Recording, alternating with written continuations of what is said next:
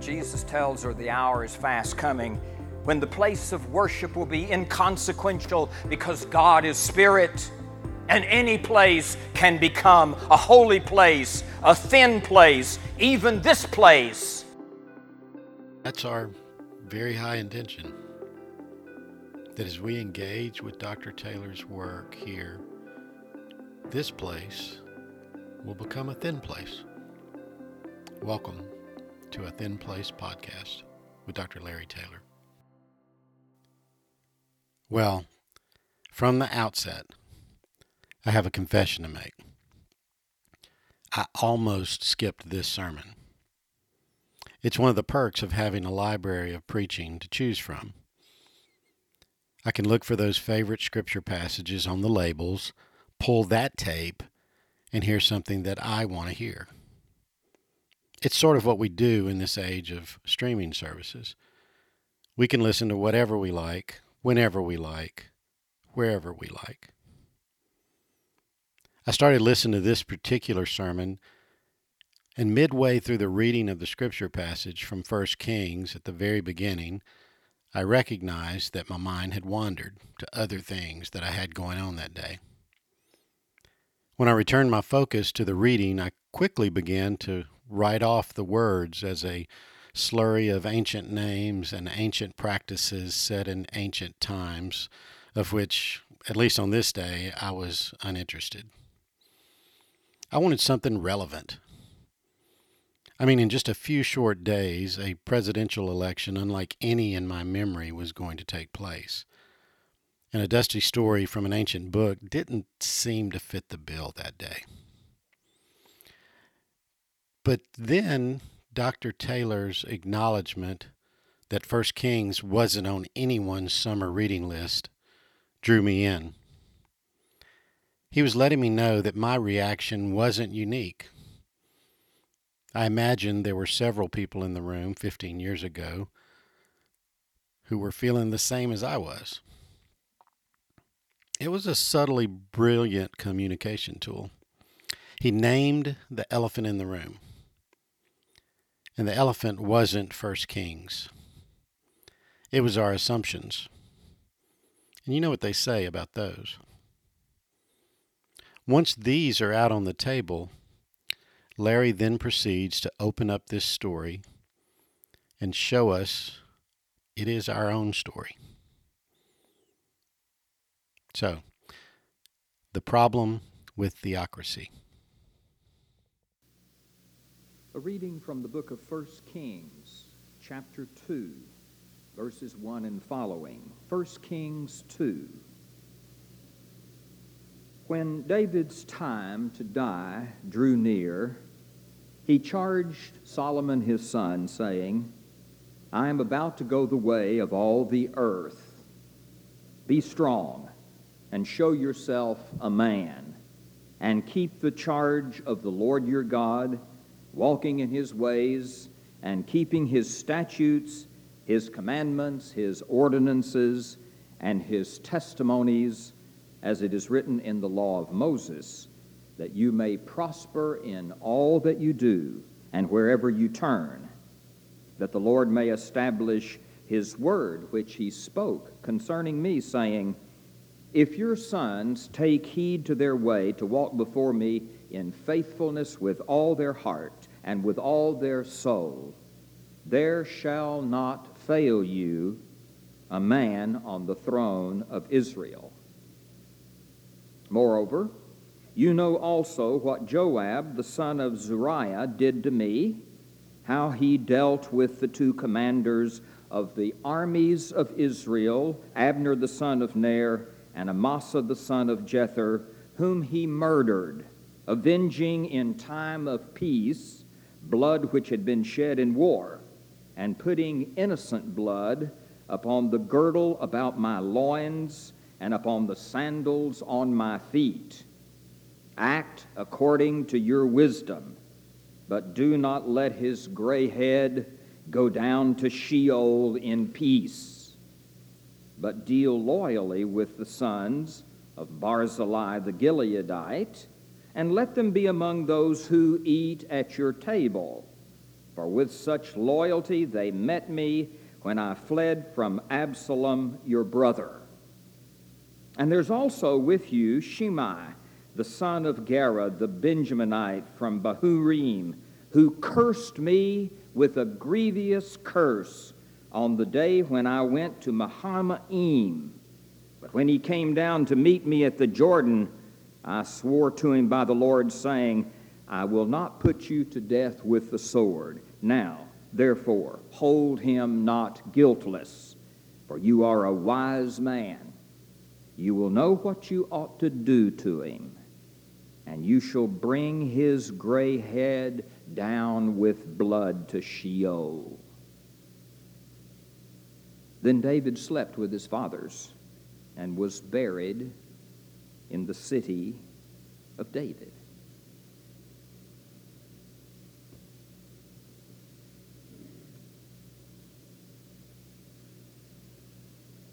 I suspect that uh, not very many of us have been reading the book of First Kings anytime, say, in the last 48 hours. First Kings is just way down the summertime have to read list for most of us. After all, it's been a good many years since it was on the bestsellers list. But for sheer fascination, the two books of the Kings are a treasure house of memorable stories, and you've just heard one of them. The Bible is an earthy book, and nowhere is this any better illustrated than in these two Old Testament writings. Most biblical scholars today hold to the theory that the books from Deuteronomy to Kings were all written, or at least edited, by a single writer whom they call the Deuteronomist. We don't know his name, but he probably did his work many centuries after the stories he tells us.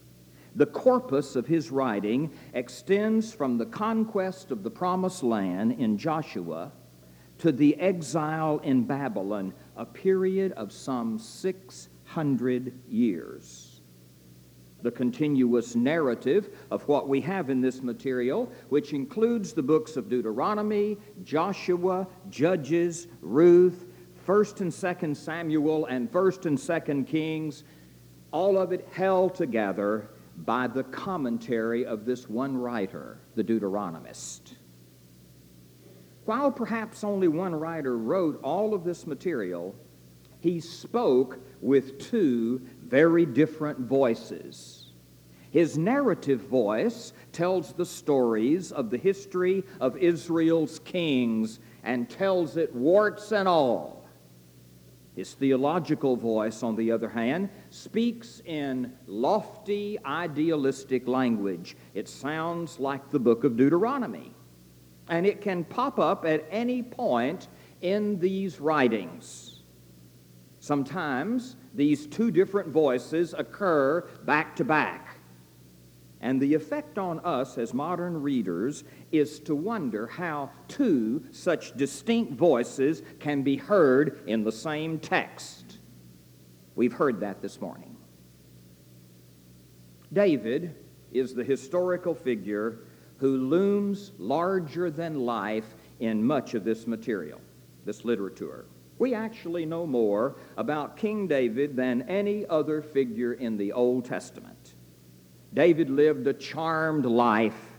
His people worshiped the ground on which he walked. He was the kind of charismatic leader who, when he walked into a room, sucked up all available oxygen. But even so, he couldn't possibly have imagined how he would be idealized by future generations. A coming king like unto David would become the image of a future Messiah among his people. David would be remembered as Israel's ideal king under whom the nation had experienced its golden age. There is no more complex figure in the Old Testament than David. The material on this king is rich and diverse, not always consistent, shot through with apparent contradictions, all rendered necessary in order to capture the broad fullness of his personality.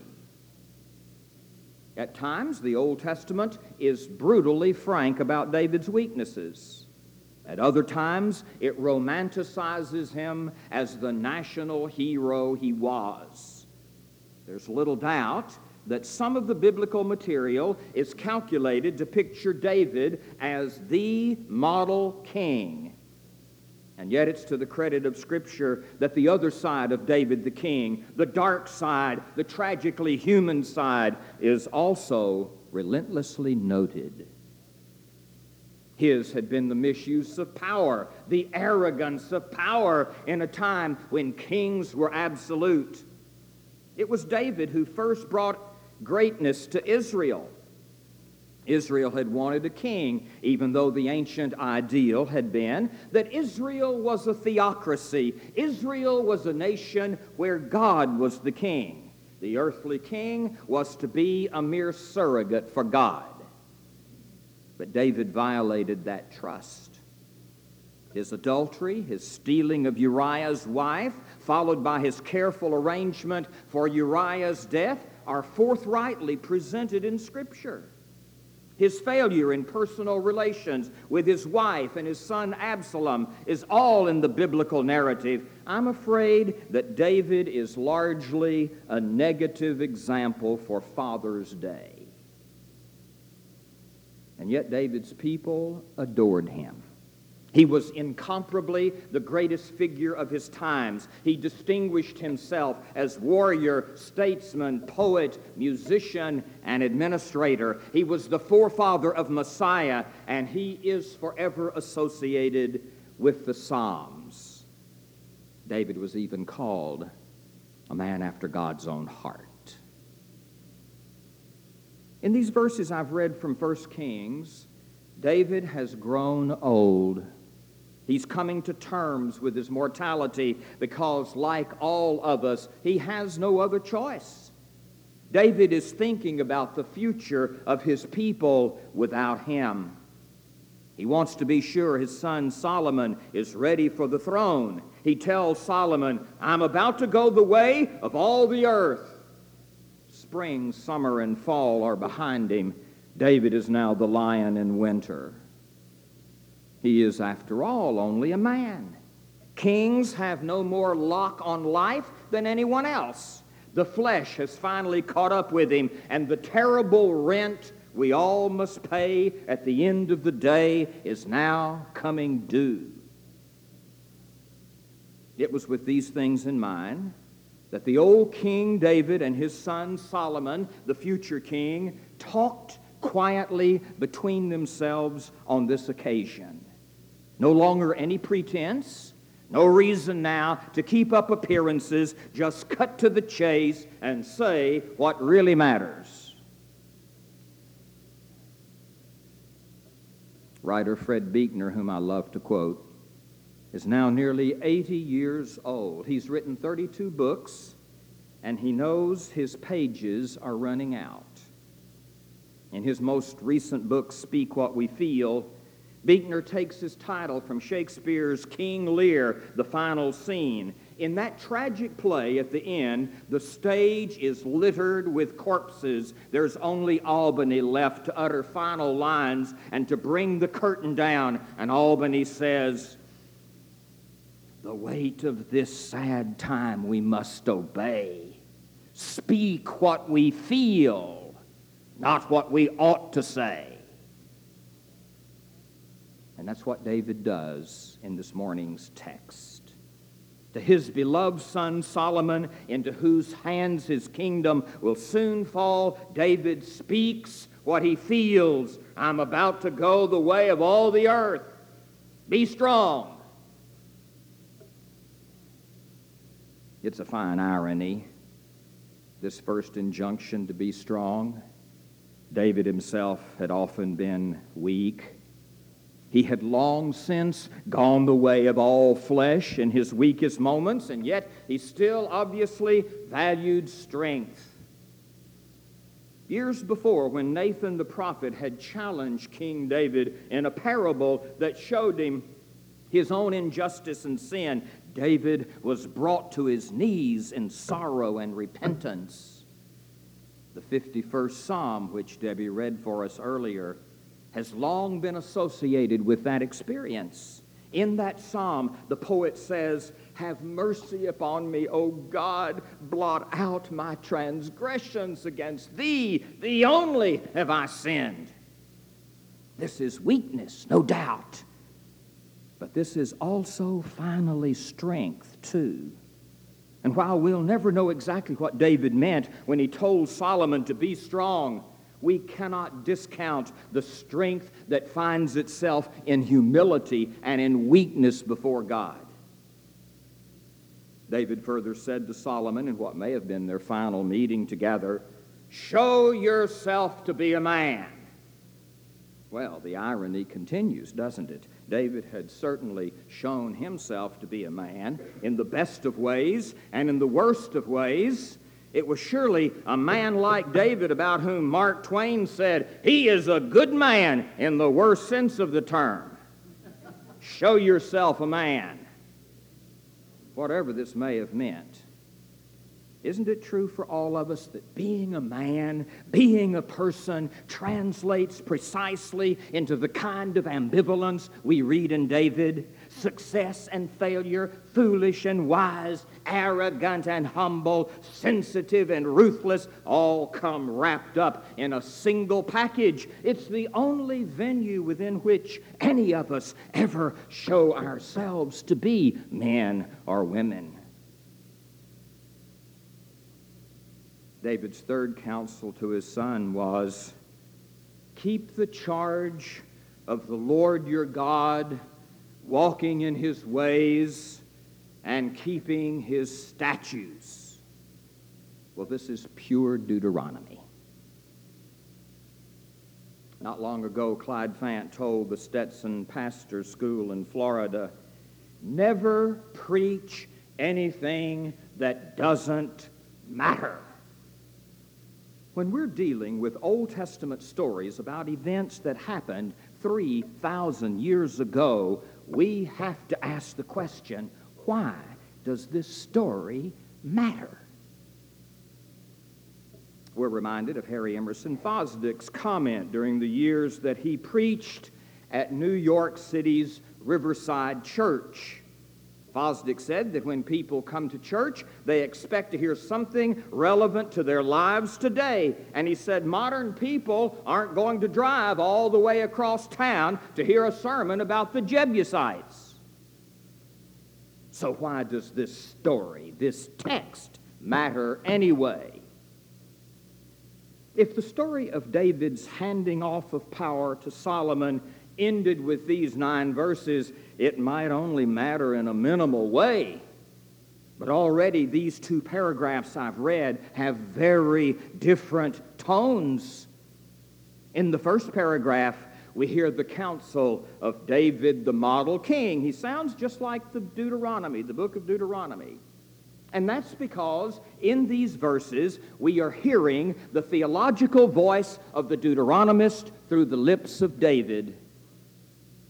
But then all of a sudden, in the next paragraph, the lofty ideal notions of how to rule disappear, and David gets down to the nitty gritty of personal revenge and establishing the throne against all rivals. Here in this second paragraph, we find David saying such things as, You know what Joab did to me? So don't you let his gray head go down to the grave peacefully. A man after God's own heart. David says to Solomon, You remember Shimei, who cursed me with a grievous curse. Now don't you hold him guiltless. You remember to avenge your old father. We hear two very different voices in these two paragraphs. One is the theological voice of the Deuteronomist, and the other the narrative voice of the historian. One voice is concerned with the role of the king in a theocracy where the king has forgotten that God is actually the king of Israel. That's what usually happens in a theocracy. The other voice is the practical political reality of raw power. Two very different Davids. One, the ideal king of Deuteronomy, called a man after God's own heart, and the other, David, concerned with revenge and blood guilt and old insults and the establishment of the throne. Here they both are in the scripture, back to back, the ideal and the real, the stuff of legendary hero worship, flat up against a worldly dose of realpolitik, the practical ways that nations and rulers really operate in the world. And in the rest of this chapter, we have the accounts of Solomon's swift action to eliminate all the people who had been threats to his father's power and honor, whom David himself had lacked the fortitude to eliminate.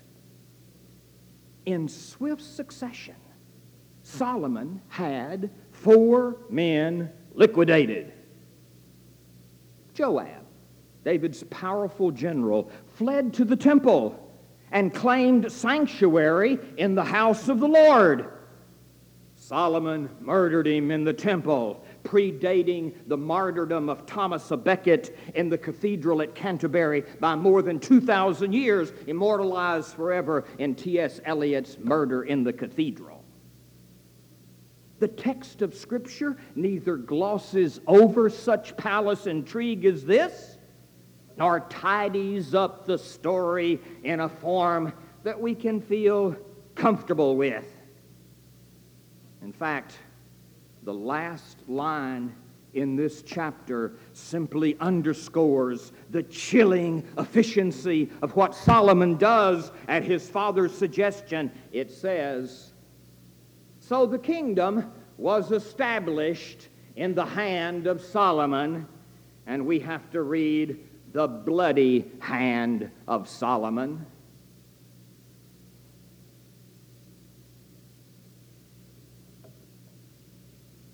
David had been promised an eternal dynasty with an heir always to sit on his throne. But by the end of the last chapter of Kings, only a poor parody remains of the throne of David, with the last king a mere puppet. And we're left to wonder how the promise of a Messiah from this line of kings could ever come to pass, especially one who would say, Love your enemies, pray for those who persecute you. It is everlastingly to the credit of Scripture that it is honest to the facts of history, even when they seem to contradict the promises of God but the Bible refuses to answer all our questions. It leaves us to deal with the messy world of real people. It is untidy and open ended. This Bible frustrates our love of certainty. For us modern readers, of course, there are issues in this story, or at least it would seem there ought to be. Does the end ever justify the means? Where exactly does God stand on violence? Could not God have secured the throne of David without deceit and murder? At what point does the authority of the state engage the authority of God? Where is the line between our obligation to Caesar and our obligation to God? How do the ideal and the world of realpolitik relate? What happens when people start to assume that their slant on government and politics is the same as God's? Sooner or later, in a theocracy, someone begins to presume that he speaks for God. Some are even arrogant enough that they attempt to coerce and threaten judges. Such people want to have their way on social issues, all in the name of God, you understand. But in this country, we do not govern by majority opinion on the issues of the moment. We are governed by law, by statute, by a constitution, and a Bill of Rights. last Sunday's Town Talk carried an article written by Rabbi James Rudin, in which he said there is a legitimate fear that the United States is becoming a de facto Christian theocracy in which minorities will end up merely being tolerated and where the religious right imposes its beliefs on the whole nation. I don't know about you, but I do not want to live under a government ruled by a bunch of preachers. That's what we see today in Iran. And I got my fill of that 25 years ago in the Southern Baptist Convention. We've grown accustomed to hearing the claim that government does the work of God, sometimes by violent deeds. The so called myth of redemptive violence is swirling all around us. Just put God's name on a thing, and anything becomes justified. Behind it all, we can still hear the lyrics of the early Bob Dylan song with God on our side.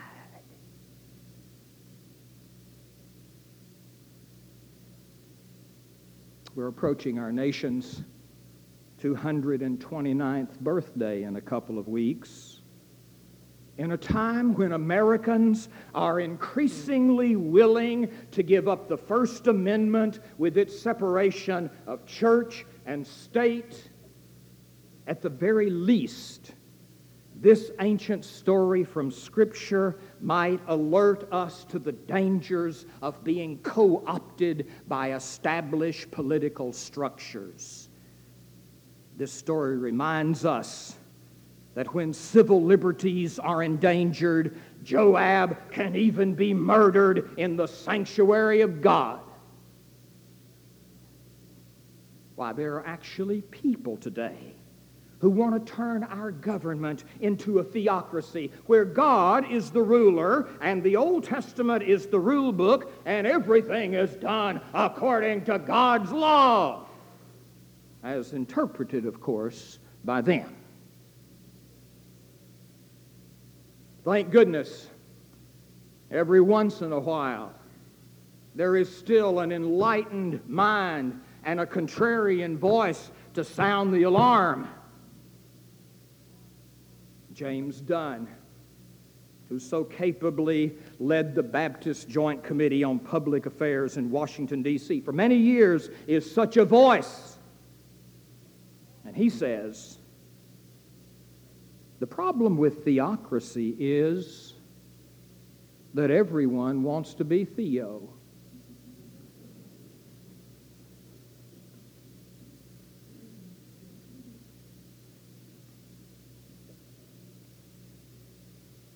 Shall we pray? We thank you, Lord, for our heritage of freedom and liberty as Baptist people, as Christian people, as Americans. We thank you for this country whose birthday soon we will celebrate again. We're thankful for the promise it holds out to people for this marvelous experiment in democracy that we are continuing in accordance with our forefathers. And we pray for our country and for its leaders, for its officials. We pray for the men and women who are preserving peace, defending liberty wherever they are. We ask that you will speak to us again in fresh ways, notifying us of the delicacy, the fragility of the moment. When we are already far down the road towards surrendering the precious principles that Baptists have bled and died for. And we pray that our country's birthday might be an occasion for our rededication to the principles of our faith and the principles of our Constitution and Bill of Rights. We would be your people in ever better, stronger, and more faithful ways. We do not believe that we have arrived.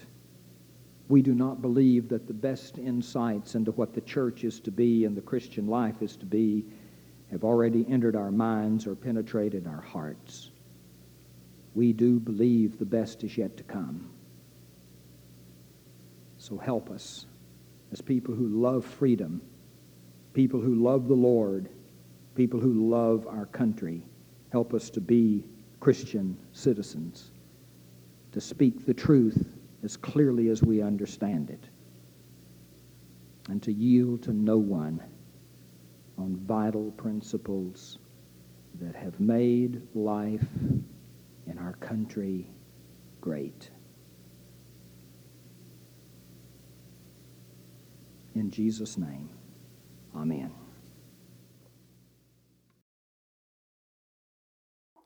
Does the end justify the means? Where exactly does God stand on violence? Could not God secure the throne of David without deceit and murder? Where is the line between our obligation to Caesar and our obligation to God? How do the ideal and the world of realpolitik relate? What happens when people start to assume that their slant on government and politics is the same as God's? Sooner or later, in a theocracy, someone begins to presume that he speaks for God. The issues modern readers would have with this biblical story that Dr. Taylor named in this series of pointed questions are easily translated to our day. As I record this, the 2020 presidential election is still in the hands of the persons counting the votes. We could easily reword the questions raised by Dr. Taylor that I just read back to you. They easily point to the concerns and anxiety of today's headlines. And the issue I must face is that I can't merely accuse those across the aisle from me of attempting to claim that God is on their side. I feel the same sense of moral superiority in my own view. We all attempt to claim the moral high ground and then defend it with the claim that God is on our side. But did you hear it? A still, small voice in the middle of this sermon. From the stories of power and violence and deceit found in this story of kings and kingdoms, from that very line, a Messiah who came saying, Love your enemies, pray for those who persecute you. I'll not preach again here. Dr. Taylor has done a fine job of that. But the work that I have to do is to place myself in this story I can't merely perch myself above it and observe. I'm here and a part of all this. The biggest problem of our current situation is we've defined it in stark terms of left and right, maps colored in contrasting deep red and deep blue, Democrat or Republican. One of the favorite images I have hanging on the wall of my office was given to me by my wife years ago. It's a print of a political cartoon signed and numbered by Jeff MacNelly, who worked for the Chicago Tribune. It's hundreds of iterations of the word them, written in many different fonts and sizes. And they're all arranged to form one word us. Ultimately, this ancient story is the story of us, all of us. And may we all go and meditate on that reality. And may we bring our faith in a loving God, a God that loves all of us. Not the God that we attempt to speak for, but our faith in the one who speaks to all of us in these coming days. I hope you've all enjoyed this edition of a Thin Place podcast. If you have any suggestions or comments or ideas, please send them to thinplacepodcast at gmail.com. It's been wonderful to get your comments and encouragement. The podcast is available to stream on Podbean, Apple Podcast, Google Podcast, and Spotify. Please rate and review the podcast on your platform of choice and share it on your social media platforms so that others might discover these sermons. As always, a special thanks to Larry and Linda Taylor for allowing us to rediscover these sermons in this way on a thin place with Larry Taylor. Until next time, grace and peace.